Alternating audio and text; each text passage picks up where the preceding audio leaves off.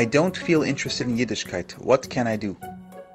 It's important to define apathy. Let's give a good example. A child turns around to his parents and the child says, "Ta, I don't like you. I hate you. Ma." How can you help that child realize that that's not true? You do love your parents. How do you help? The child says, "No, I hate you. I can't stand you. You're so mean."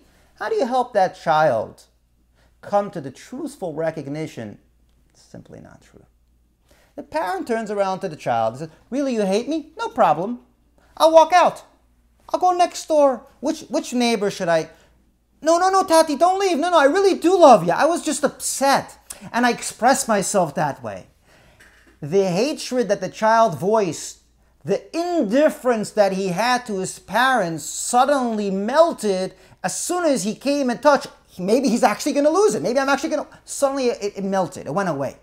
It's very interesting. When it comes to certain moments of life, no one has apathy. There's no atheist in the foxhole. 3 weeks ago, 4 weeks ago, when we had Corona, there was no one who had no one apathetic. Everybody was davening to the Eibishter.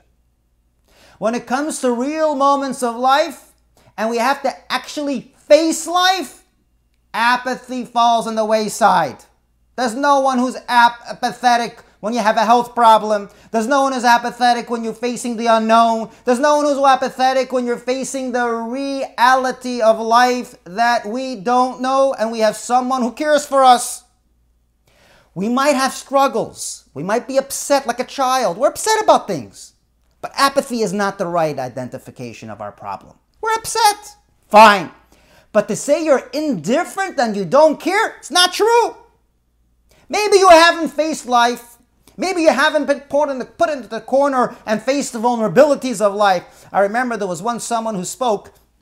There was a group of girls who were in shidduchim age. And one of them said, "Rabbi, we don't feel like we want to daven. We're apathetic. We have no reason to daven." And the rabbi turned around. They were right before shidduchim age. And the rabbi turned around to them. And the rabbi says, "Really? I want you to come back to me in a half a year when you're dating. And you're facing the unknown. Will I find someone? Will I not find someone? How is he going to answer?" All the different nuances that and that unknown. What are you going to be saying? You're going to be davening like a tatele.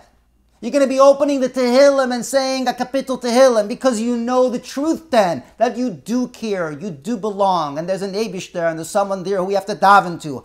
When we don't face the realities of life, we can hide in a bubble and say, "Okay, it doesn't really make a difference to me." It's almost like the Queen of France, when there was a hunger in France, she has no clue what hunger is. It's a famous story. You can Google it. She had no clue what a hunger is. So they came and they told her, "The people are hungry. They need bread." She said, "Really, they need bread?" She doesn't know what that means to need bread. So let them go into the cabin and take out some cake. Chochemeder, wise lady. That's the reason they had a revolution. You're out of touch with reality. The reality peoples are not queens sitting on a high horse. They're working for a living. They're facing the vulnerabilities and the unknown. And there's no one who faces that reality that doesn't realize that there's an Eibishter I have to daven to. So the real answer to someone who's apathetic is to turn around to yourself and say, "I'm not going to be," and I'm going to use the word of Tanya, "I'm not going to be an idiot. I am not going to destroy myself by allowing myself to drown in this fake word called indifference." We all care. We do care. The moment someone tells you you're not Jewish, you're going to give them a black and blue. Because you are, and you do care. But you have a challenge. You have a question. Something bothers you. Ask. But never say the word apathy. It's a lie. It's a high horse. It's a bubble. It's the self-destroying word that we say where we're avoiding the real question. Let's throw away the word apathy and ask the question. "Tati, I love you. I like you. You're my father. But I have a problem. I have a question." Ask. Apathy is not the right word.